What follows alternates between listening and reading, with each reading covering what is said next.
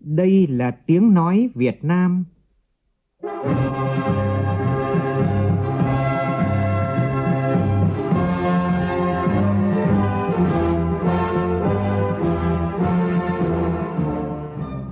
là tiếng nói Việt Nam, phát thanh từ Hà Nội, thủ đô nước Cộng hòa xã hội chủ nghĩa Việt Nam.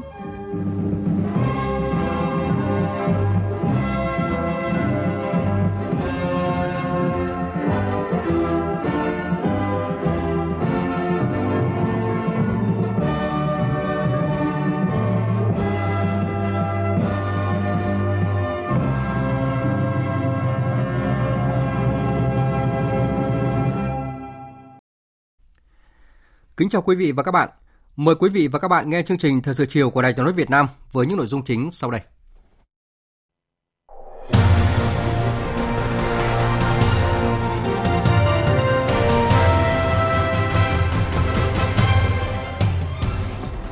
Với số phiếu tán thành tuyệt đối, hôm nay Quốc hội đã thông qua nghị quyết phê chuẩn hai hiệp định thương mại quan trọng với Liên minh châu Âu, đó là hiệp định thương mại tự do EVFTA và hiệp định bảo hộ đầu tư EVIPA các chuyên gia kỳ vọng với hai hiệp định thương mại thế hệ mới vừa được Quốc hội phê chuẩn sẽ đóng góp trung bình 0,1% vào tăng trưởng thực của GDP Việt Nam mỗi năm. Cũng hôm nay, Quốc hội thông qua nghị quyết phê chuẩn gia nhập Công ước số 105 của Tổ chức Lao động Quốc tế về xóa bỏ lao động cưỡng bức. Đây là công ước thứ 7 trong số 8 công ước của Tổ chức Lao động Quốc tế mà Việt Nam đã phê chuẩn. Thị trường xuất khẩu gạo của Việt Nam có nhiều khởi sắc khi mà giá bán cao hơn so với cùng kỳ nhiều năm. Dự báo từ nay đến cuối năm, thị trường xuất khẩu gạo tiếp tục ổn định. Đây là tín hiệu vui đối với ngành lúa gạo Việt Nam. Trong phần tin thế giới, Triều Tiên lần đầu tiên không nhận cuộc gọi từ Hàn Quốc báo hiệu giai đoạn sóng gió trong quan hệ liên triều. Chính phủ Brazil bất ngờ tuyên bố ngừng cập nhật số liệu về các ca nhiễm mới COVID-19 dù quốc gia Nam Mỹ này đang là tâm dịch lớn nhất nhì thế giới. Hội đồng thành phố Minneapolis của Mỹ bỏ phiếu thông qua nghị quyết giải thể về xây dựng lại cơ sở cảnh sát thành phố nhằm hạ nhiệt các cuộc biểu tình chống phân biệt chủng tộc.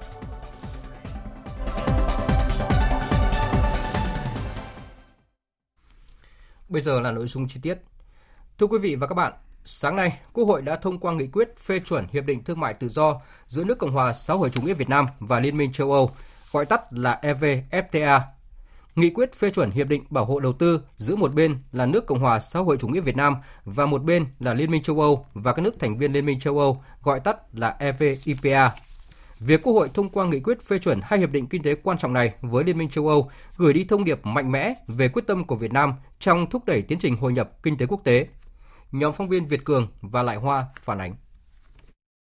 Kính thưa Quốc hội, như vậy đã có 457 vị đại biểu Quốc hội tham gia biểu quyết với sự nhất trí cao, tuyệt đại đa số các vị đại biểu Quốc hội, đặc biệt là 100% các vị đại biểu Quốc hội có mặt tại phiên họp này đã nhất trí. Phó Chủ tịch Quốc hội Tòng Thị Phóng đã phải dừng lại nhiều lần trước những tràng pháo tay của gần 500 đại biểu Quốc hội có mặt tại hội trường Diên Hồng sáng nay khi kết quả 94,62% số đại biểu tán thành thông qua hiệp định.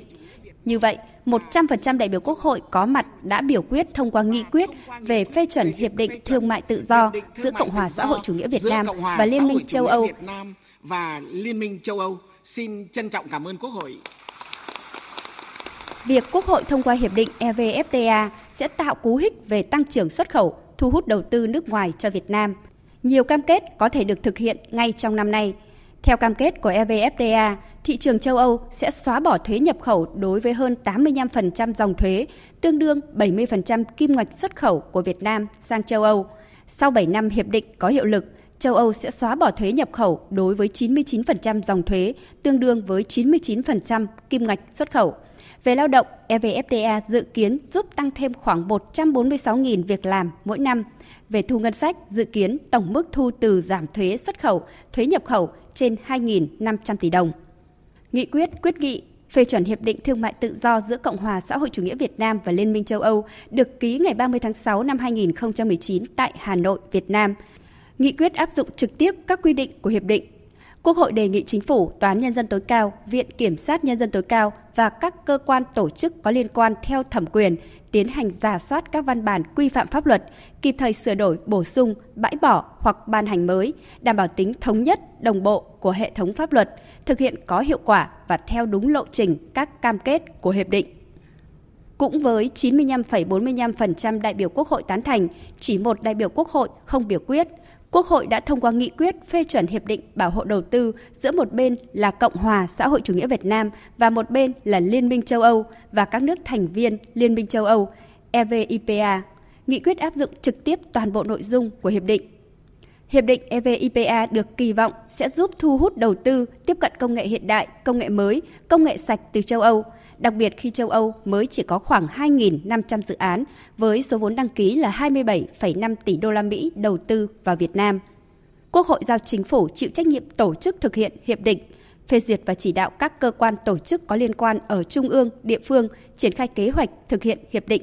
chuẩn bị nguồn lực để bảo đảm tận dụng, phát huy các cơ hội, lợi thế mà hiệp định mang lại, xây dựng triển khai hiệu quả các biện pháp phòng ngừa, xử lý những tác động bất lợi có thể phát sinh trong quá trình thực hiện hiệp định hạn chế tối đa các trường hợp tranh chấp với nhà đầu tư mà phía Việt Nam là bị đơn, đồng thời tuyên truyền, phổ biến kịp thời đầy đủ nội dung của hiệp định để tạo sự thống nhất trong nhận thức, hành động của cả hệ thống chính trị, doanh nghiệp và người dân, thường xuyên giả soát, đánh giá kết quả và hiệu quả thực thi các cam kết đã ký trong hiệp định,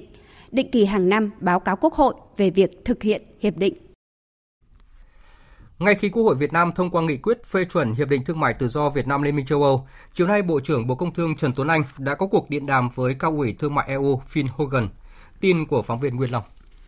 Ngay mở đầu cuộc hội đàm, cao ủy thương mại EU Phil Hogan đã cảm ơn và chúc mừng chính phủ Việt Nam khi đã được Quốc hội Việt Nam bấm nút thông qua hiệp định EVFTA với 100% tỷ lệ phiếu tán thành và cá nhân ông mong muốn sớm được trở lại Việt Nam trong một thời gian sớm nhất. Và với sự chuẩn bị kỹ lưỡng của cả hai bên, Cao ủy Thương mại EU Phil Hogan hy vọng hiệp định EVFTA có thể có hiệu lực trước thời điểm 1 tháng 8 năm 2020. Tôi cũng xin cảm ơn sự chia sẻ từ phía Ngài Bộ trưởng Bộ Công Thương và tôi cũng xin chia sẻ về quy trình nội bộ thực hiện từ phía EU. Tôi rất vui mừng vì phía các ông đã đưa ra dự thảo về kế hoạch hành động và trong đó có rất nhiều điểm chúng tôi quan tâm, ví dụ như là chương trình thương mại và phát triển bền vững, cũng như là việc thành lập nhóm DIG là nhóm tư vấn trong nước, cũng như là những cải cách về lao động. Và chúng tôi thấy đã và đang có rất nhiều tiến độ tích cực. Cuộc điện đàm giữa Bộ trưởng Bộ Công Thương Trần Tuấn Anh và cao ủy EU Phil Hogan tập trung vào một số nội dung cụ thể như hai bên thống nhất về thời điểm có hiệu lực của hiệp định EVFTA, về công tác chuẩn bị cho việc thực hiện thực thi hiệp định EVFTA cũng như về việc thành lập nhóm tư vấn trong nước trong hiệp định EVFTA. Việc Quốc hội Việt Nam bỏ phiếu thông qua Hiệp định Thương mại Tự do EU Việt Nam gọi tắt là EVFTA và Hiệp định Bảo hộ Đầu tư gọi tắt là EVIPA là một sự kiện mang tính lịch sử, một bước tiến vượt bậc trong quan hệ giữa Liên minh châu Âu và Việt Nam. Đây là khẳng định của đại sứ trưởng phái đoàn Liên minh châu Âu tại Việt Nam Giorgio Aliberti tại cuộc họp báo diễn ra trưa nay tại thủ đô Hà Nội. Ông Giorgio Aliberti cũng nhấn mạnh hai bên còn nhiều việc cần phải làm để tranh thủ cơ hội và vượt qua những thách thức trong giai đoạn thực thi EVFTA trong thời gian tới. Phóng viên Thu Hà có cuộc phỏng vấn đại sứ trưởng phái đoàn binh Liên minh châu Âu tại Việt Nam Giorgio Aliberti. Mời quý vị và các bạn cùng nghe. Thưa đại sứ, sáng nay Quốc hội Việt Nam đã thông qua hai nghị quyết về EVFTA và EVIPA với số phiếu ủng hộ rất cao. Đại sứ đánh giá như thế nào về kết quả này ạ?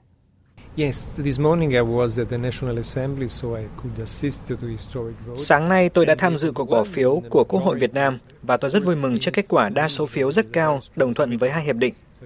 Cũng tương tự như chúng tôi, khi Nghị viện châu Âu bỏ phiếu EVFTA và EVIPA hồi tháng 2 vừa qua cũng đạt được đa số ủng hộ cao. Chúng ta chuẩn bị thực thi hiệp định và điều quan trọng ở đây đó là cam kết mạnh mẽ của hai bên. Và thực sự, chúng ta đã có được điều này. Vâng, thưa đại sứ, vậy đâu là những chuyển biến rõ rệt trong trao đổi thương mại và đầu tư mà hai bên sẽ sớm được chứng kiến nếu như EVFTA có hiệu lực vào đầu tháng 8 như dự kiến ạ? Yes, actually from uh, the entering into force you have 71% Chúng ta có thể thấy được ngay khi hiệp định EVFTA đi vào thực thi là 71% hàng hóa xuất khẩu của Việt Nam sang thị trường EU ngay ngày đầu tiên sẽ được hưởng thuế bằng không.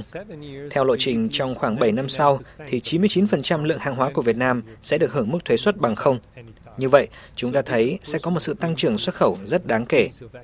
Theo con số ước tính vào thời điểm này là 12% tăng trưởng xuất khẩu và có thể còn cao hơn nữa. Nó sẽ phụ thuộc vào những lợi ích mang tính động và sẽ được tận dụng như thế nào khi hiệp định này đi vào thực thi. Vâng, có thể nói là đại dịch COVID-19 đã ảnh hưởng sâu sắc đến nền kinh tế thế giới, làm thay đổi chuỗi cung ứng toàn cầu. Vậy thì theo đại sứ, tác động của dịch COVID-19 đối với việc thực thi hiệp định EVFTA giữa hai bên là như thế nào ạ? Dịch bệnh COVID-19 đã làm thay đổi thế giới. Nó đã dẫn tới nhu cầu đa dạng hóa các đối tác trong chuỗi cung ứng toàn cầu. Mọi người đều nhận ra rằng không nên tập trung việc sản xuất vào một quốc gia đơn lẻ mà phải đa dạng hóa nguồn cung. Điều này tạo cho Việt Nam cơ hội rất lớn. Việt Nam có thể trở thành trung tâm sản xuất của khu vực. Giai đoạn hậu COVID-19 khi mà EVFTA đi vào thực thi thì đó thực sự là một cơ hội vàng mà Việt Nam cần nắm bắt để đạt được những bước tiến quan trọng và các cơ quan chức năng của Việt Nam cần phải nỗ lực để có được lợi ích tốt nhất từ cơ hội này, mặc dù sẽ phải vượt qua không ít thách thức. Khi tham gia vào chuỗi giá trị toàn cầu, chúng ta sẽ thấy đây là sự thay đổi cuộc chơi. Việt Nam sẽ có thể vượt qua bẫy thu nhập trung bình, một thách thức mà Việt Nam đang phải đối mặt. Tôi thấy rằng mối quan hệ giữa Việt Nam và Liên minh châu Âu đang phát triển rất tốt đẹp, và đây là thời điểm phù hợp để thúc đẩy hơn nữa quan hệ đối tác này. Vâng, hiện tại thì vẫn còn những lo ngại về việc các doanh nghiệp vừa và nhỏ của Việt Nam sẽ gặp khó khăn trong việc nâng cao năng lực cạnh tranh và đáp ứng cam kết nhằm tiếp cận thị trường EU. Vậy theo đại sứ thì cần hỗ trợ những gì cho các đối tượng này ạ? Tôi nghĩ rằng yếu tố rất quan trọng là cần phải hỗ trợ các doanh nghiệp về việc chia sẻ thông tin để doanh nghiệp hiểu rõ hơn về các thách thức.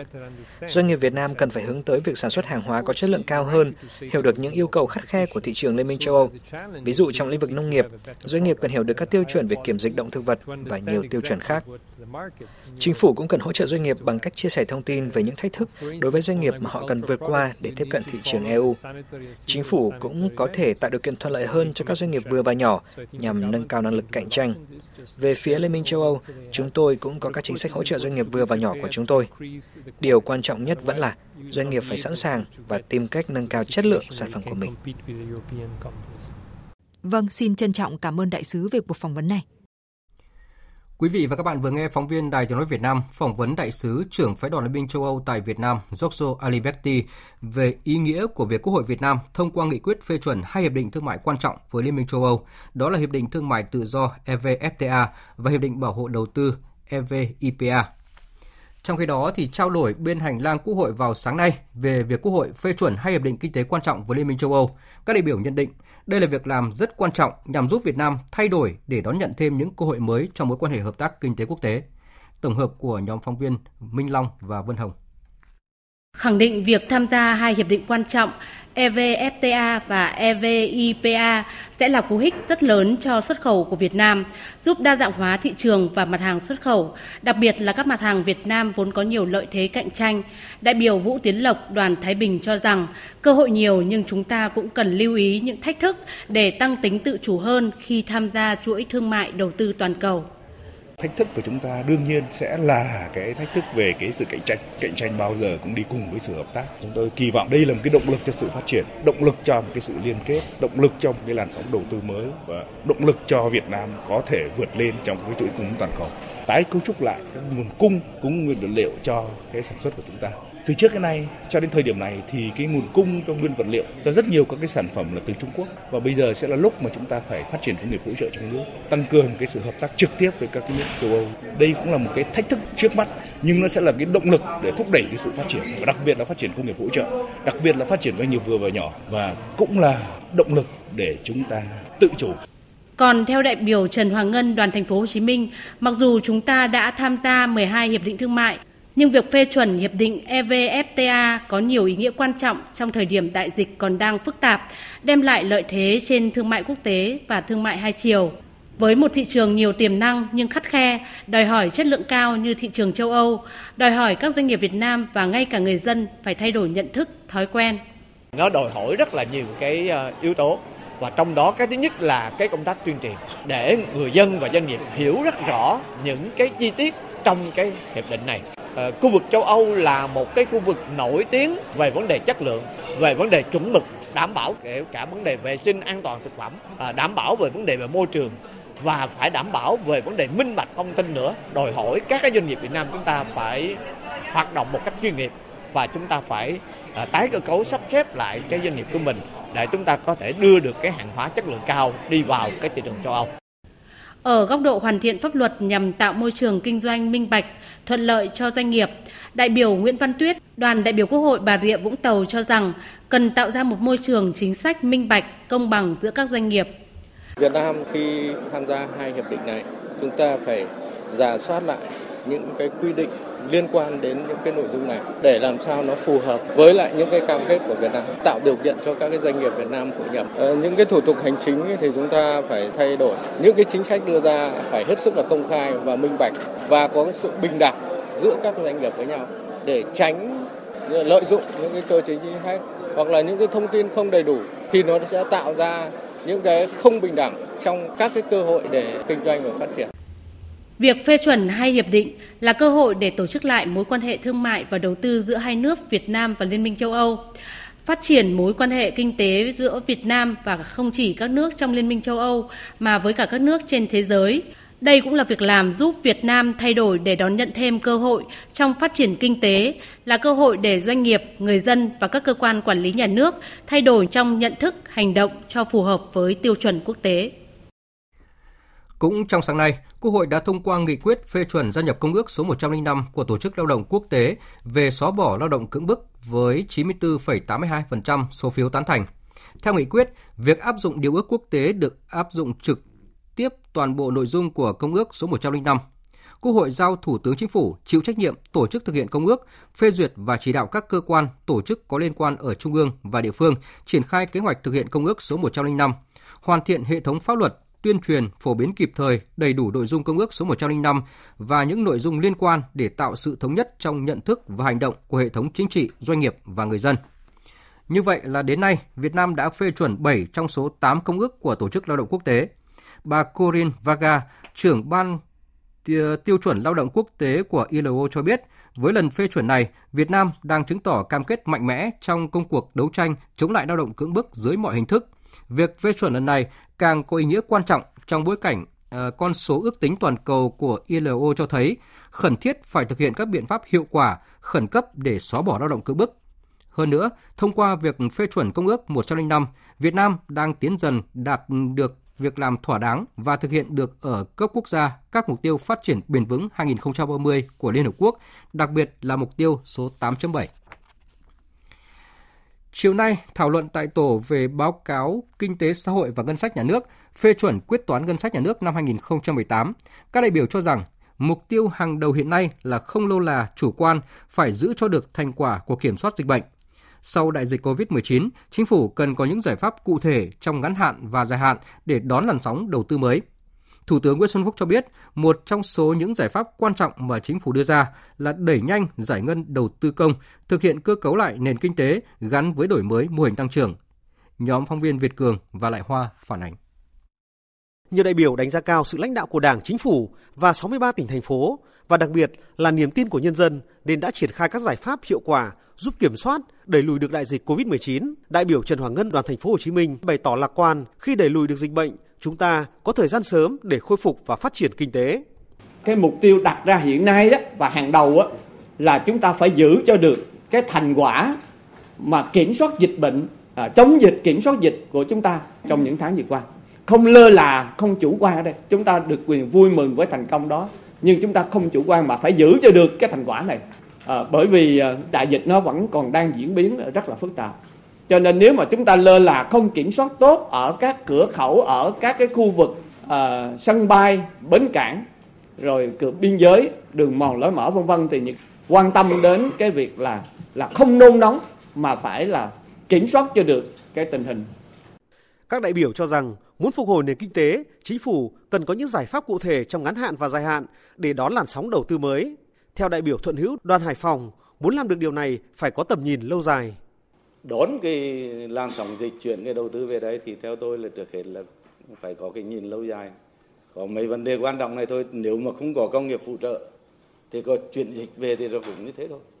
Cái thứ hai là cái thị trường lao động chúng ta có đáp ứng được không? Thị trường lao động tay nghề cao chuyên nghiệp đáp ứng được không? Nên nền kinh tế số đã bắt đầu có cái sự chuyển biến tích cực. Và chính cái nền kinh tế số nếu mà chúng ta tận dụng được cái số hóa thì sẽ tác động đến mô hình tăng trưởng và cái thị trường lao động của ta.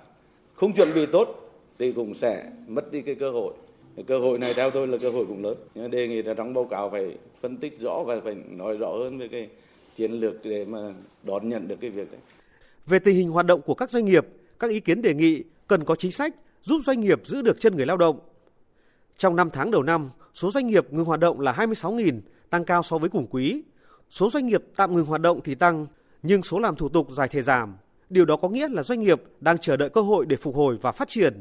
Đại biểu Nguyễn Văn Sơn, đoàn Hà Tĩnh đề nghị.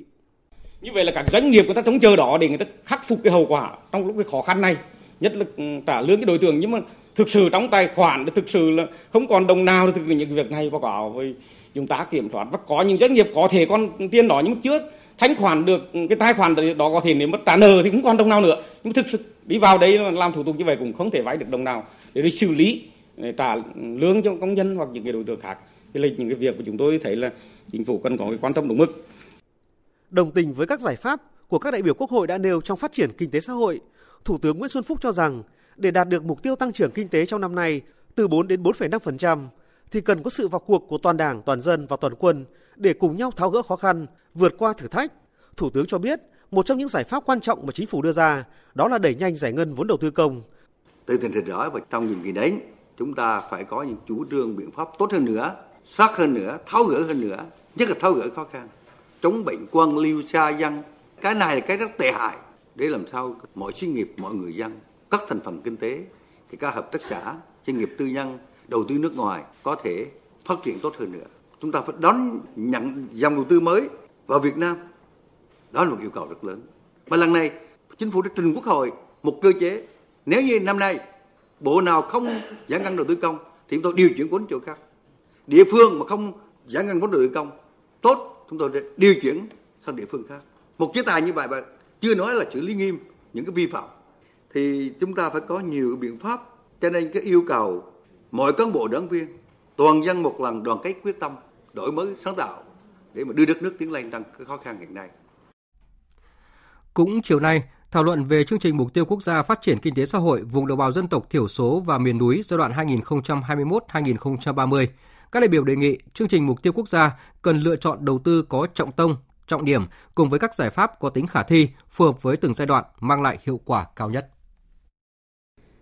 Các đại biểu cơ bản tán thành với sự cần thiết xây dựng chương trình mục tiêu quốc gia như tờ trình của chính phủ. Đây là một chương trình có tính đặc thù, không chỉ phát triển kinh tế xã hội mà còn tích hợp thực hiện trên 100 chính sách dân tộc. Tuy nhiên, với nhu cầu đầu tư rất lớn trong khi khả năng nguồn lực đáp ứng có hạn, các đại biểu đề nghị chính phủ tính toán, cân nhắc kỹ lưỡng những vấn đề cấp bách, bức xúc, lựa chọn đầu tư có trọng tâm, trọng điểm, cùng với các giải pháp có tính khả thi, phù hợp với từng giai đoạn – mang lại hiệu quả cao nhất. Đại biểu Đặng Ngọc Nghĩa, đoàn Thừa Thiên Huế đề nghị.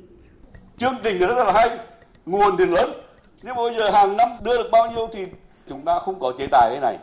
Là chỉ tiêu là mấy trăm ngàn tỷ đấy, thì bây giờ làm thế nào đây? Mà nếu không có tiền thì không làm được cái gì cả. Đấy, vì ngân sách là phụ tiền. Thế giống chúng ta là 18 chương trình mục tiêu quốc gia trước đây khoảng 13,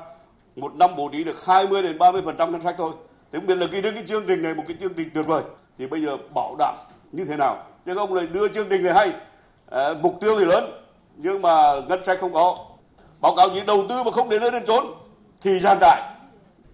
Đại biểu Tôn Ngọc Hạnh đoàn Bình Phước thì cho rằng trong chương trình mục tiêu quốc gia phát triển kinh tế xã hội vùng đồng bào dân tộc thiểu số và miền núi giai đoạn 2021-2030 cần tích hợp các chính sách thì mới phát triển thành công và hiệu quả. Đại biểu Tôn Thị Ngọc Hạnh đề nghị chính phủ, các cơ quan chuyên môn cần ban hành tiêu chí phân định phát triển vùng đồng bào dân tộc thiểu số miền núi theo trình độ phát triển và cần xác định được phạm vi đối tượng cụ thể của chương trình. Về đối tượng điều chỉnh thì trong à, chương trình có nêu là bốn đối tượng. À, tôi chỉ đề xuất là làm sao trong bốn nhóm đối tượng thụ hưởng chương trình này thì chúng ta nên có tính toán phương pháp hỗ trợ phù hợp và tránh cào bằng à, trong các bốn bốn nhóm đối tượng mà chúng ta điều chỉnh cái chương trình thì nó sẽ có, khi mà chúng ta phân định cái vùng rồi rồi có cái số phê duyệt luôn, số hôm xã mà được thụ hưởng chương trình này thì cái bốn đối tượng trong cái chương trình phải được ờ, phân định rõ là thụ hưởng được hỗ trợ cái gì và được ờ, có những cái cơ chế chính sách để mà hỗ trợ để vươn lên để ờ, phát triển. Chúng ta đầu tư nó sẽ có trọng tâm trọng điểm và phát triển hơn. Các đại biểu cũng đề nghị chương trình mục tiêu quốc gia phát triển kinh tế xã hội vùng đồng bào dân tộc thiểu số và miền núi cần đầu tư trọng tâm hơn, tập trung vào các nhiệm vụ giải quyết được các vấn đề cơ bản như nhà ở, đất ở, đất sản xuất, nước sinh hoạt, sắp xếp bố trí dân cư vùng sạt lở nguy hiểm, phát triển sản xuất đảm bảo sinh kế, đầu tư hệ thống kết cấu hạ tầng thiết yếu cơ bản, đồng thời quan tâm đúng mức giáo dục đào tạo vùng đồng bào dân tộc thiểu số và miền núi – chú ý công tác truyền thông, tuyên truyền, biểu dương, tôn vinh điển hình tiên tiến. Thời sự VOV, nhanh, tin cậy, hấp dẫn. Mời quý vị và các bạn nghe tiếp chương trình Thời sự chiều của Đài Tiếng nói Việt Nam. Sáng nay tại đường Độc lập Ba Đình Hà Nội, lãnh đạo Đảng, Nhà nước cùng các đại biểu Quốc hội về dự đợt 2 kỳ họp thứ 9 Quốc hội khóa 14 đã tham gia lễ ra mắt đoàn cảnh sát cơ động kỵ binh thuộc Bộ Tư lệnh Cảnh sát cơ động Bộ Công an. Thủ tướng Nguyễn Xuân Phúc và Chủ tịch Quốc hội Nguyễn Thị Kim Ngân đến dự và giao nhiệm vụ cho lực lượng cảnh sát cơ động kỵ binh. Nhóm phóng viên Lê Tuyết và Minh Long phản ánh. Phát biểu tại lễ diễu hành của lực lượng kỵ binh cảnh sát cơ động, Chủ tịch Quốc hội Nguyễn Thị Kim Ngân nêu rõ, đây là một lĩnh vực mới, chúng ta chưa có nhiều kinh nghiệm cũng như kỹ năng trong công tác huấn luyện nghiệp vụ Bên cạnh đó thì cơ sở vật chất, nguồn nhân lực đối với lực lượng này còn hạn chế. Nhưng với sự quyết tâm của Bộ Công an, của Bộ Tư lệnh Cảnh sát cơ động, sự nỗ lực phấn đấu, rèn luyện, không ngại khó, ngại khổ của các cán bộ chiến sĩ, đoàn cảnh sát cơ động kỵ binh sẽ vượt qua khó khăn ban đầu, từng bước phát triển, hoàn thành tốt nhiệm vụ chính trị, sẵn sàng chiến đấu bảo vệ Tổ quốc, bảo vệ cuộc sống bình yên của nhân dân. Chủ tịch Quốc hội Nguyễn Thị Kim Ngân giao nhiệm vụ cho lực lượng cảnh sát cơ động trong thời gian tới. Một là chủ động nghiên cứu, tham mưu hoàn thiện hệ thống văn bản quy phạm pháp luật liên quan đến tổ chức và hoạt động của lực lượng cảnh sát cơ động, trong đó có khối kỵ binh nhằm tạo cơ sở pháp lý vững chắc cho lực lượng này. Thứ hai, Bộ Công an, Bộ Tư lệnh Cảnh sát cơ động cần quan tâm tạo điều kiện về cơ sở vật chất, doanh trại, xây dựng tiêu chí, tiêu chuẩn cụ thể để lựa chọn cán bộ chiến sĩ và chú trọng đào tạo nâng cao chất lượng đội ngũ cán bộ để đáp ứng yêu cầu nhiệm vụ đề ra. Thứ ba, đoàn cảnh sát cơ động kỵ binh cần làm tốt công tác rèn quân, đoàn kết, xây dựng lực lượng có kỹ cương, kỷ luật, trình độ huấn luyện, sử dụng ngựa có sức chiến đấu cao ở bất kỳ địa bàn tác chiến nào, phối hợp với các lực lượng khác để thực hiện nhiệm vụ có hiệu quả, các nhiệm vụ công tác, đáp ứng yêu cầu xây dựng lực lượng cảnh sát cơ động chính quy, tinh nhuệ, hiện đại trong tình hình mới. Qua thực tiễn đấu tranh phòng chống các đối tượng tội phạm, các vụ biểu tình, bạo loạn diễn ra ngày càng phức tạp tại các địa bàn như địa bàn vùng sâu vùng xa, vùng núi, biên giới, đặc biệt xảy ra trên các địa bàn chiến lược Tây Bắc, Tây Nguyên, Tây Nam Bộ, gây khó khăn cho lực lượng thực thi pháp luật. Do vậy, Bộ Công an đã xây dựng đề án và thành lập đoàn cảnh sát cơ động kỵ binh để huấn luyện và sử dụng ngựa trong công tác đấu tranh phòng chống tội phạm, đảm bảo an ninh trật tự trong tình hình mới. Trung tướng Phạm Quốc Cương, Tư lệnh Cảnh sát cơ động Bộ Công an cho biết Lực lượng đặc biệt này trước một cái yêu cầu đấu tranh phòng chống tội phạm và đảm bảo an ninh quốc gia, giữ gìn trật tự an toàn xã hội, lực lượng cảnh sát cơ động kỵ binh sẽ có những chức năng nhiệm vụ tuần tra kiểm soát đảm bảo an ninh trật tự và ra quân để triệt phá các cái băng ổ nhóm tội phạm ở những nơi vùng sâu vùng xa, hẻo lánh, đặc biệt là những nơi không có các loại phương tiện ô tô, mô tô có thể ờ, vận hành được và lực lượng cảnh sát cơ động kỵ binh cũng là một lực lượng hậu thuẫn có thể vận chuyển vũ khí, lương thực, thực phẩm đến những nơi vùng sâu, vùng xa, vùng hẻo lánh mà các loại phương tiện không đảm bảo được. Chiều nay, đoàn công tác Ban Bí thư Trung Đảng do bà Trương Thị Mai, Ủy viên Bộ Chính trị, Bí thư Trung Đảng, trưởng Ban Dân vận Trung ương làm trưởng đoàn đã làm việc với Ban Thường vụ Thành ủy Hải Phòng về kết quả thực hiện chỉ thị 35 của Bộ Chính trị về Đại hội Đảng bộ các cấp tiến tới Đại hội đại biểu toàn quốc lần thứ 13 của Đảng. Tin của phóng viên Thanh Nga, thường trú tại khu vực Đông Bắc.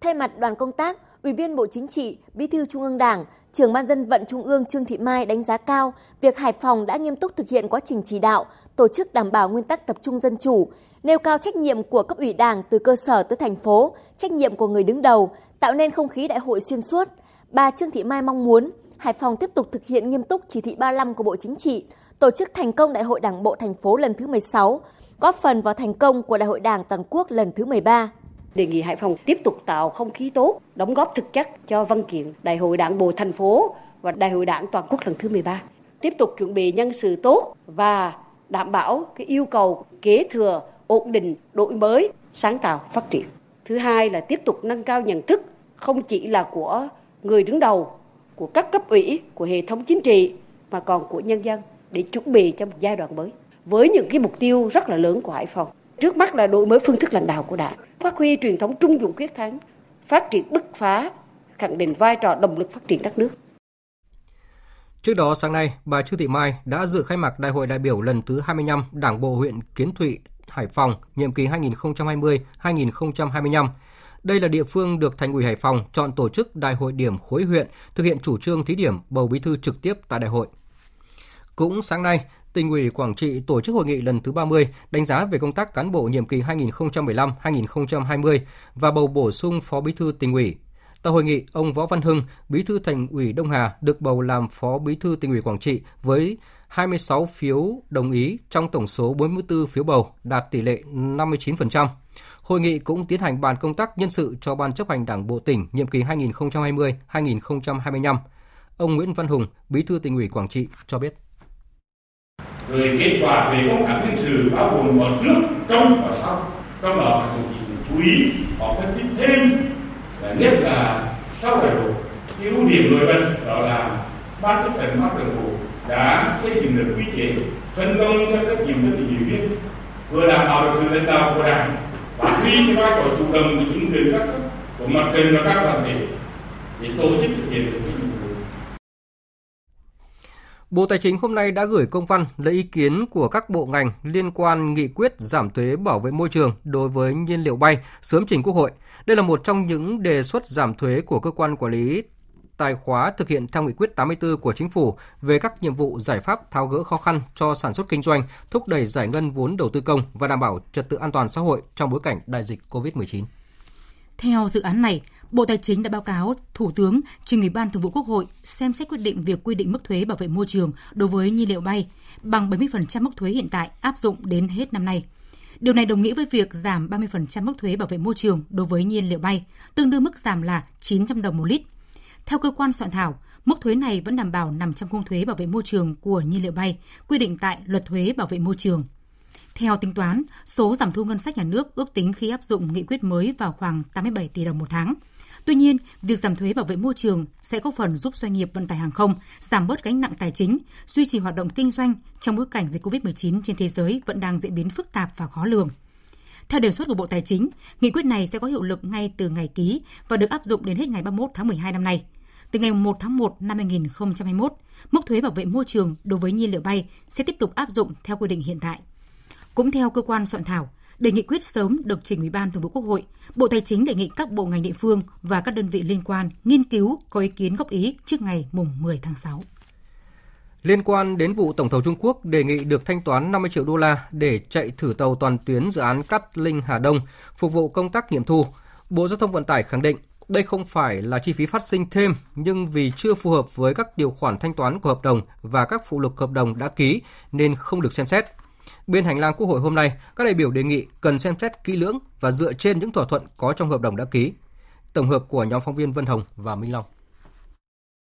Theo đại biểu Trần Quang Triều, đoàn Nam Định, với một dự án kéo dài gần 10 năm kể từ ngày khởi công, tổng mức đầu tư nâng lên nhiều lần, qua nhiều lần hứa của nhà đầu tư và đến nay chưa thể đi vào vận hành. Việc lần này nhà thầu đề nghị thanh toán 50 triệu đô la để vận hành hệ thống và yêu cầu thanh toán toàn bộ trước khi bàn giao dự án là vấn đề cần xem xét kỹ lưỡng và cần dựa trên những thỏa thuận có trong hợp đồng đã ký. Chúng tôi cho rằng xem phải cơ sở hợp đồng. Nói với nhau mà nói hợp đồng không thể nói mồm với nhau được. Nhưng vấn đề đây là dân bức xúc cả cái chỗ mà tổng mức đầu tư thì nâng lên gần 3 lần. Thời gian này kéo dài. Bộ Giao thông Vận tải cũng như thành phố Hà Nội luôn luôn hứa trách nhiệm đó thì trước phải là chủ đầu tư. Chủ đầu tư là trách nhiệm số 1, rồi các cơ quan có liên quan. Và Bộ Giao thông Vận tải chỉ xin nói rút kinh nghiệm không là không thỏa đáng đối với dân. Anh chỉ rút kinh nghiệm một lần, hai lần thì không thể nói kinh nghiệm năm nào rút kinh nghiệm được. Đồng tình với quan điểm này, đại biểu Lê Thanh Vân, đoàn Cà Mau đề nghị phải căn cứ vào hợp đồng giữa hai bên và pháp luật Việt Nam. Cần phải được xem xét ở dưới góc độ pháp lý. Đó là khoản này nó nằm ở trong điều khoản nào của hợp đồng. Và nếu như mà không có thì phía Việt Nam có quyền từ chối. Vấn đề đặt ra ở đây đó là cái nghĩa vụ tuân thủ các cái quy định ở trong cái hợp đồng mà hai bên đã cam kết. Cái này phải xử lý ờ, trên cơ sở pháp luật trên cơ sở hợp đồng. Bên cạnh đó thì cần phải ờ, xem xét cái trách nhiệm những người đã tham gia đối với cái dự án để lại cái hậu quả rất là lớn về kinh tế xã hội như vậy. Đại biểu Lê Thanh Vân cũng lưu ý thêm vai trò trách nhiệm của Bộ Giao thông Vận tải là cơ quan quản lý nhà nước cần giám sát chặt chẽ, kiểm tra đôn đốc với nhà thầu chứ không nên để rút kinh nghiệm quá nhiều. Việc để nhà thầu chậm trễ gây thiệt hại kinh tế, kể cả tâm tư nguyện vọng của người dân là vấn đề hệ trọng nên có thể đến mức nào đó cần thêm giám sát chuyên đề của Quốc hội để làm rõ thêm trách nhiệm của các bên. Chuyển sang các tin kinh tế xã hội đáng chú ý khác. Cơ quan Thương vụ Việt Nam tại Australia cho biết 9 tấn vải u hồng của Việt Nam sắp nhập cảng vào Australia. Đây là đợt xuất khẩu của vải Việt Nam đầu tiên sang Australia trong mùa vụ năm nay. Phóng viên Việt Nga thường trú tại Australia thông tin.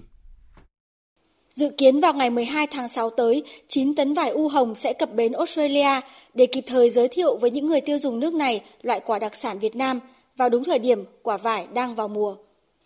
U hồng là loại vải ngon, chín sớm, vỏ cứng, thích hợp với vận chuyển đường xa nên sẽ là sản phẩm lý tưởng để giới thiệu đến người tiêu dùng Australia. Để giới thiệu quả vải tươi Việt Nam đến người tiêu dùng Australia, thương vụ sẽ mời các nhà nhập khẩu tiềm năng, các chủ cửa hàng, khách hàng dùng thử quả vải vừa được nhập khẩu từ Việt Nam – Bên cạnh các hình thức quảng cáo truyền thống là đặt biển quảng cáo tại các khu vực đông người, thương vụ cũng sẽ quảng cáo quả vải tươi Việt Nam trên mạng xã hội, tổ chức cuộc thi lan tỏa quảng cáo vải Việt Nam trên mạng xã hội và quảng cáo trên ứng dụng thúc đẩy xuất khẩu kết nối địa phương Việt Outstrade mà thương vụ vừa chính thức đưa vào sử dụng. Các chiến dịch quảng bá này sẽ tập trung vào giới trẻ để xây dựng đội ngũ khách hàng lâu dài và nhiều tiềm năng cho quả vải tươi Việt Nam – Song song với việc quảng cáo, thương vụ cũng sẽ thu nhận phản hồi từ người tiêu dùng, đặc biệt là các thông tin về nhà nhập khẩu và cửa hàng để phát triển mạng lưới cho các năm tiếp theo. Chiến dịch quảng bá quả vải tươi Việt Nam sẽ được tiến hành tại nhiều địa phương tại Australia trong thời gian tới.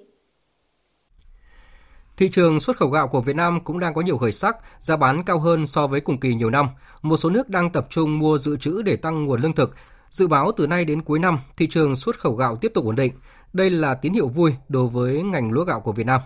Ghi nhận của nhóm phóng viên Đài tiếng nói Việt Nam thường trú tại khu vực đồng bằng sông Cửu Long. Đánh giá của Cục Trồng trọt Bộ Nông nghiệp và Phát triển Nông thôn, Hiện nay, thị trường lúa gạo đang có nhiều triển vọng. Giá bán từ đầu năm đến nay tăng so với cùng kỳ. Dự báo trong thời gian tới, có nhiều quốc gia vùng lãnh thổ tiếp tục tăng cường mua gạo để dự trữ và khi đó giá gạo sẽ nhích lên.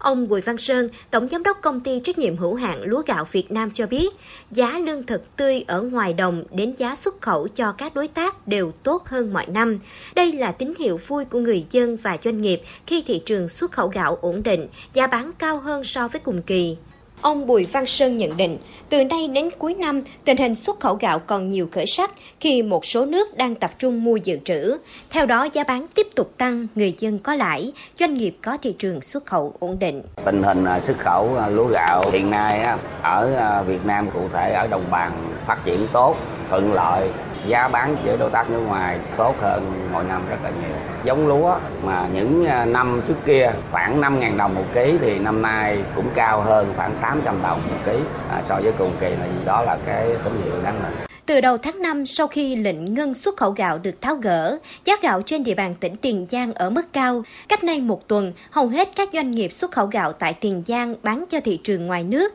với giá cao nhất trong vòng 10 năm qua. Gạo thơm có giá từ 480 đô la Mỹ đến 640 đô la Mỹ mỗi tấn. Tuy nhiên, mấy ngày gần đây, thị trường xuất khẩu gạo bị chậm lại, nhất là phía Trung Quốc và Philippines tạm ngưng nhập khẩu gạo so với tuần trước, giá giảm từ 7 đến 8%. Ông Võ Quốc Hưng, Phó Giám đốc Công ty Trách nhiệm hữu hạn Phước Đạt tại xã Bình Đất, huyện Châu Thành, tỉnh Tiền Giang, doanh nghiệp kinh doanh gạo xuất khẩu cho biết. Gạo 504 á, giờ nó cũng giảm à, mấy trăm đồng ký á. Cái, cái gạo đầy thơm nó do cái nhu cầu thế giới nó đang sựng lại. Bữa hổm thì nó có lên á, nhưng mà nó lên là cái gạo 504 đông sưng, chất lượng nó trong còn bây giờ cái hè thu có đầu vô đục đục như nét nha nó giảm nó giảm là do thị trường thế giới cũng đang sượng lại hàng thì cũng đã bán ra xong hết trơn rồi nhưng mà đang chờ đợi mà tại vì mình chưa có hợp đồng á mua giá này mình bán ra thì mình sợ nó giảm mình lỗ mình nên chưa có dám mua vô Giám đốc Sở Công Thương thành phố Cần Thơ Nguyễn Minh Toại cho biết, từ đầu năm đến nay tình hình xuất khẩu gạo có nhiều thuận lợi, giá bán cao hơn so với cùng kỳ.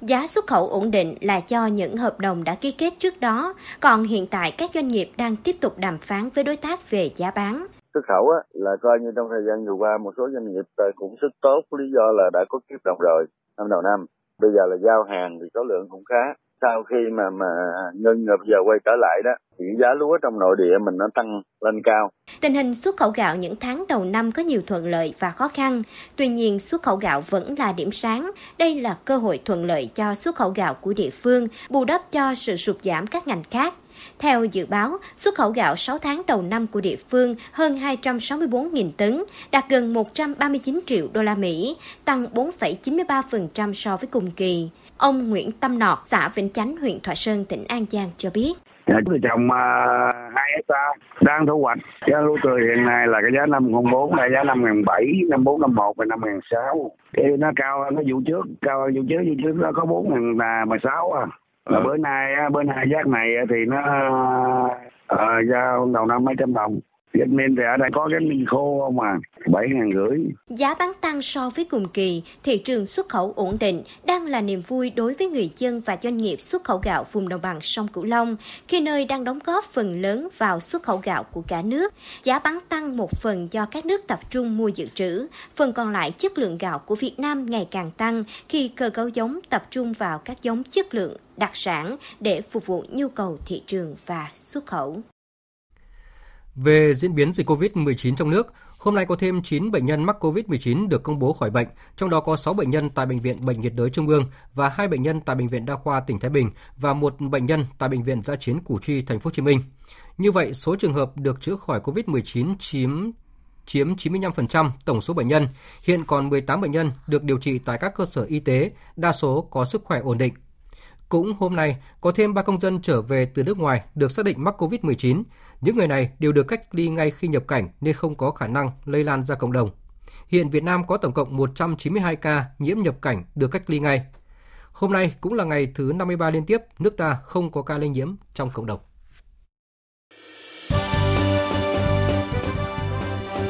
Thời sự tiếng nói Việt Nam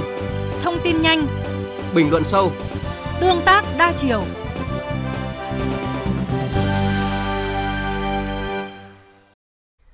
Tiếp theo là phần tin thế giới.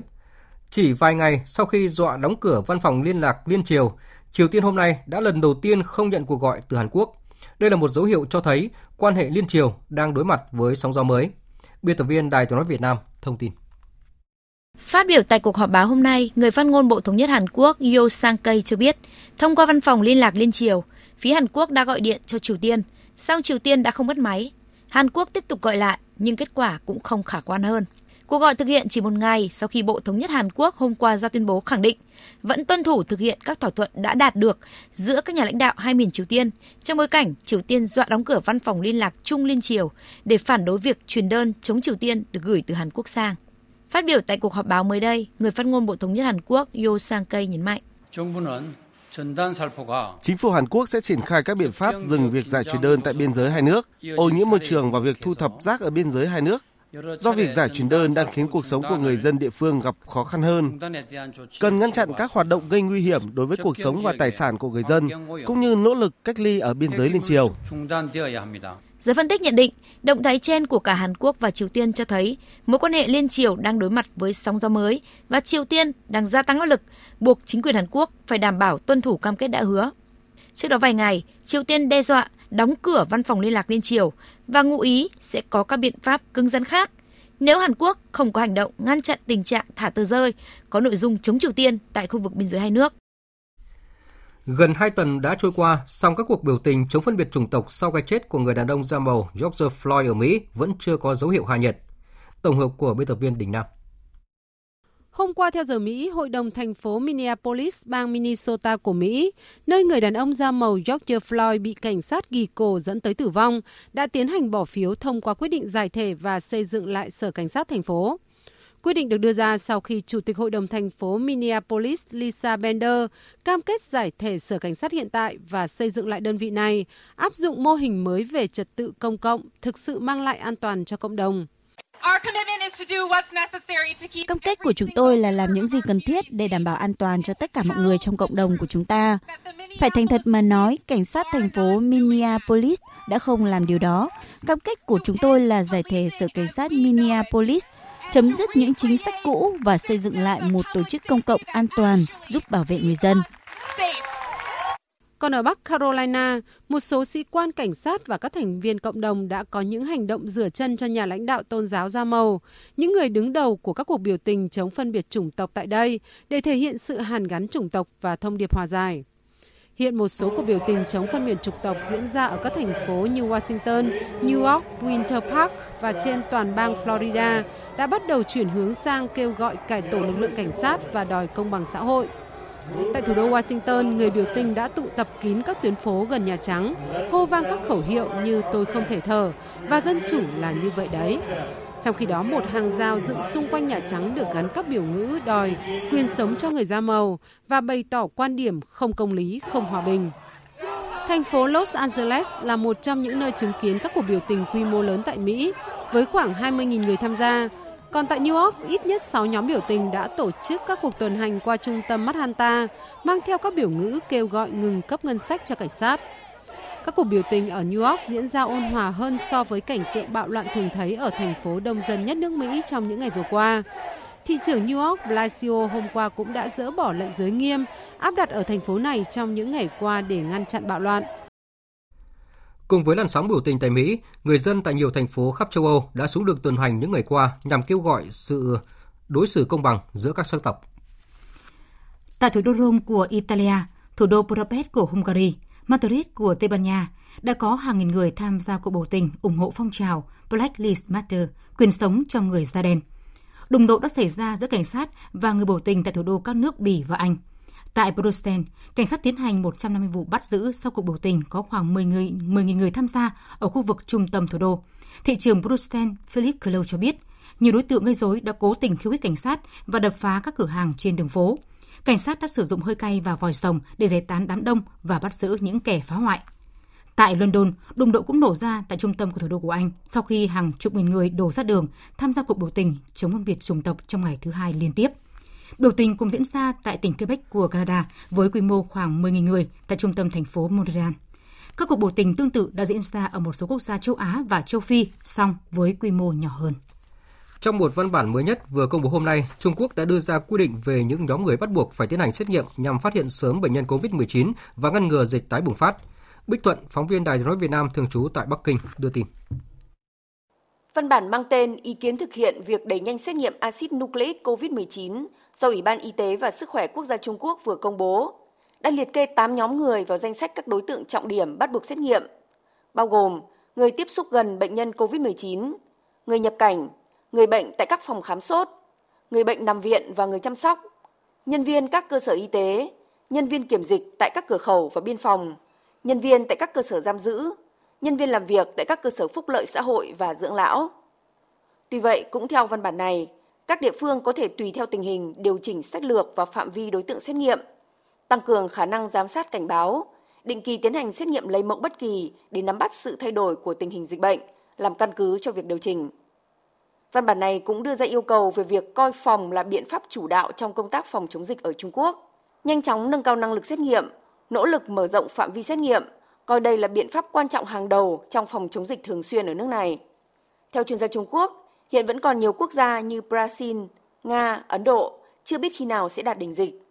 Trong khi nhiều nơi khác như Mỹ, Iran có nguy cơ tái bùng phát dịch. Do vậy, khả năng xảy ra đợt dịch thứ hai đang hiện hữu, thậm chí mức độ nghiêm trọng còn có thể vượt qua đợt thứ nhất. Do vậy, mục tiêu của Trung Quốc là không bị ảnh hưởng bởi đợt dịch COVID-19 thứ hai trên toàn cầu. Trong bối cảnh các quốc gia Nam Mỹ, Brazil đang trở thành một trong những tâm dịch COVID-19 lớn nhất thế giới, chính phủ Brazil vừa qua đã bất ngờ tuyên bố ngừng cập nhật số liệu về các ca nhiễm mới trên trang web chính thức của Bộ Y tế nước này. Kể từ ngày 6 tháng 6 vừa qua, Bộ Y tế Brazil bất ngờ đóng website, cổng thông tin chính thức cung cấp dữ liệu về tình hình dịch COVID-19 ở nước này. Cổng thông tin đã được mở lại sau đó một ngày, tuy nhiên chỉ hiển thị số ca nhiễm, trường hợp thiệt mạng và hồi phục trong 24 giờ qua. Phát biểu về vấn đề này trước báo giới, Tổng thống Jair Bolsonaro khẳng định tổng số các bệnh không thể chứng minh cho tình trạng hiện tại của đất nước. Do đó, việc không công bố số liệu để tránh gây hoang mang và căng thẳng cho người dân. Động thái của chính phủ Brazil đã vấp phải sự phản đối của nhiều nhà nghiên cứu và giới chức y tế. Nhiều ý kiến cho rằng việc giấu giếm các con số là một cách thể hiện sự coi thường dịch bệnh của Tổng thống Brazil, làm cho những cái chết vì dịch bệnh trở nên vô hình. Trong vòng 24 giờ qua, Brazil tiếp tục ghi nhận hơn 12.500 ca nhiễm với gần 1.400 ca tử vong. New Zealand hôm nay cho biết sẽ dỡ bỏ các biện pháp kiểm soát dịch bệnh để cuộc sống của mọi người dân được quay trở lại bình thường. Quyết định này được đưa ra sau khi New Zealand ghi nhận không có trường hợp nào mắc COVID-19 tại nước này. Vừa rồi là phần tin thời sự quốc tế. Tiếp tục chương trình thời sự chiều nay sẽ là trang tin thể thao.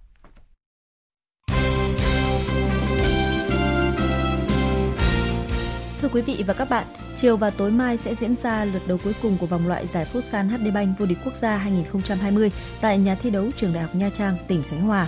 Vào lúc 14 giờ, Hưng Gia Khang Đắk Lắk đối đầu với Tân Hiệp Hưng. Tiếp đó Quảng Nam gặp Cao Bằng. Trận đấu muộn nhất là cuộc so tài của Sana Khánh Hòa và Việt Football. Chủ nhà Sana Khánh Hòa và Cao Bằng đã cầm chắc trong tay tấm vé vào vòng chung kết. Cơ hội giành hai suất cuối cùng vẫn để ngỏ cho bốn đội còn lại. Vòng 4 giải bóng đá nữ U19 quốc gia sẽ khởi tranh vào ngày 10 tháng 6 tại sân Trung tâm Đào tạo bóng đá trẻ Việt Nam. Trước đó ở vòng 3, U19 Than khoáng sản Việt Nam giành chiến thắng 2-0 trước U19 Phong Phú Hà Nam 1. U19 Hà Nội Watabe vượt qua U19 Thành phố Hồ Chí Minh với tỷ số 2-1. Bất ngờ lớn nhất ở vòng đấu này là việc U19 Apex Sơn La có chiến thắng đầu tiên tại giải khi đánh bại U19 Phong Phú Hà Nam 2 với cách biệt 3-0. Huấn luyện viên Lường Văn Truyền cho biết. Ban huấn luyện tôi ờ, rất hài lòng với cái ờ,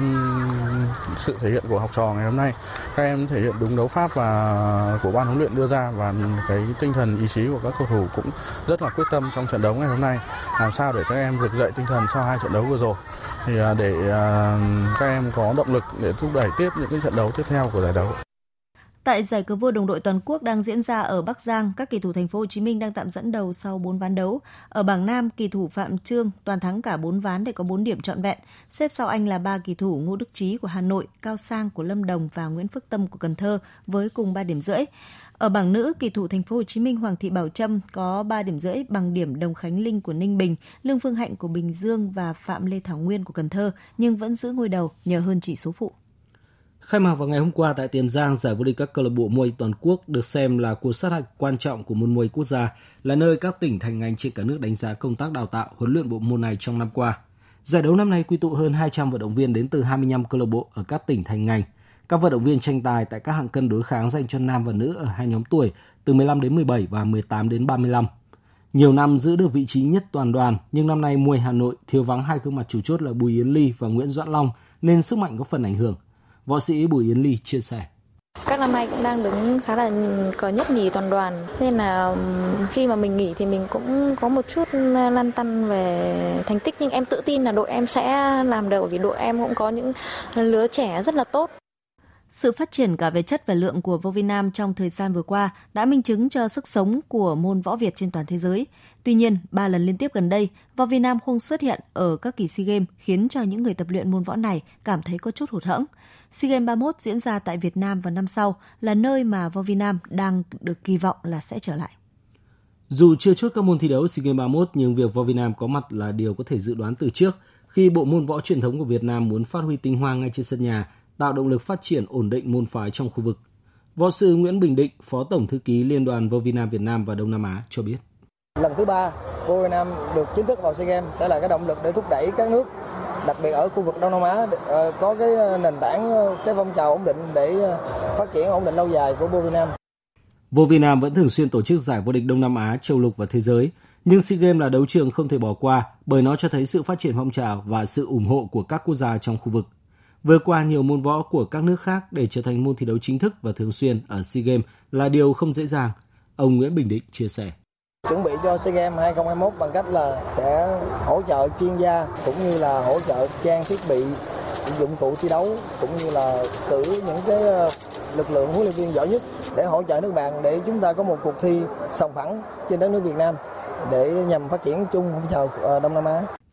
Theo luật tổ chức hai năm một lần thì ngoài SEA Games 31, năm 2021 cũng là năm diễn ra giải vô địch thế giới lần thứ 7. Một năm với nhiều giải đấu quan trọng cho các võ sinh vô Việt nam và sẽ là động lực cho lãnh đạo bộ môn đưa vô Việt nam vượt qua những tồn tại bấy lâu để môn phái này phát triển ổn định và rộng khắp. Dự báo thời tiết Phía Tây Bắc Bộ đêm có mưa rào và rông vài nơi, ngày nắng nóng, có nơi nắng nóng gai gắt và đặc biệt gai gắt. Chiều tối mai có mưa rào và rông rải rác, gió nhẹ, nhiệt độ từ 25 đến 38 độ. Phía Đông Bắc Bộ đêm có mưa rào và rông vài nơi, ngày nắng nóng và nắng nóng gai gắt, có nơi đặc biệt gai gắt. Riêng vùng núi phía Bắc chiều tối mai có mưa rào và rông rải rác, gió Tây Nam đến Nam cấp 2, cấp 3, nhiệt độ từ 27 đến 39 độ. Các tỉnh từ Thanh Hóa đến Thừa Thiên Huế, chiều tối và đêm có mưa rào và rông vài nơi, ngày nắng nóng và nắng nóng gai gắt, có nơi đặc biệt gai gắt, gió Tây Nam cấp 2, cấp 3, nhiệt độ từ 27 đến 39 độ. Các tỉnh ven biển từ Đà Nẵng đến Bình Thuận, chiều tối và đêm có mưa rào và rông vài nơi, ngày nắng nóng, phía Bắc có nắng nóng gai gắt, gió Tây Nam cấp 2, cấp 3, nhiệt độ từ 26 đến 38 độ. Tây Nguyên có mưa rào và rông vài nơi, chiều tối và đêm có mưa rào và rông rải rác, gió Tây Nam cấp 2, cấp 3, nhiệt độ từ 21 đến 34 độ. Nam Bộ có mưa rào và rông vài nơi, chiều tối và đêm có mưa rào và rông rải rác, gió Tây Nam cấp 2, cấp 3, nhiệt độ từ 25 đến 35 độ. Khu vực Hà Nội đêm không mưa, ngày nắng nóng gai gắt và đặc biệt gai gắt, gió Tây Nam đến Nam cấp 2, cấp 3, nhiệt độ từ 28 đến 39 độ. Dự báo thời tiết biển, Bắc Vịnh Bắc Bộ có mưa rào và rông vài nơi, tầm nhìn xa trên 10 km, gió Tây Nam đến Nam cấp 5, có lúc cấp 6, giật cấp 7, biển động. Nam Vịnh Bắc Bộ, vùng biển từ Quảng Trị đến Quảng Ngãi có mưa rào và rông vài nơi, tầm nhìn xa trên 10 km, gió Nam cấp 4, cấp 5. Vùng biển từ Bình Định đến Ninh Thuận có mưa rào và rông vài nơi, tầm nhìn xa trên 10 km, gió Nam đến Tây Nam cấp 4, cấp 5. Vùng biển từ Bình Thuận đến Cà Mau, Cà Mau đến Kiên Giang có mưa rào và rông rải rác. Trong cơn rông có khả năng xảy ra lốc xoáy và gió giật mạnh. Tầm nhìn xa trên 10 km, giảm xuống 4 đến 10 km trong mưa, gió Tây Nam cấp 4. Khu vực Bắc và Nam Biển Đông, khu vực quần đảo Hoàng Sa thuộc thành phố Đà Nẵng có mưa rào và rông vài nơi, tầm nhìn xa trên 10 km, gió Tây Nam đến Nam cấp 4. Khu vực giữa Biển Đông và khu vực quần đảo Trường Sa thuộc tỉnh Khánh Hòa có mưa rào và rông vài nơi, tầm nhìn xa trên 10 km, gió Nam cấp 4. Vịnh Thái Lan có mưa rào và rải rác có rông. Trong cơn rông có khả năng xảy ra lốc xoáy và gió giật mạnh, tầm nhìn xa trên 10 km, giảm xuống 4 đến 10 km trong mưa, gió Tây Nam cấp 3, cấp 4. Thông tin dự báo thời tiết vừa rồi đã kết thúc chương trình thời sự chiều nay của Đài Tiếng nói Việt Nam.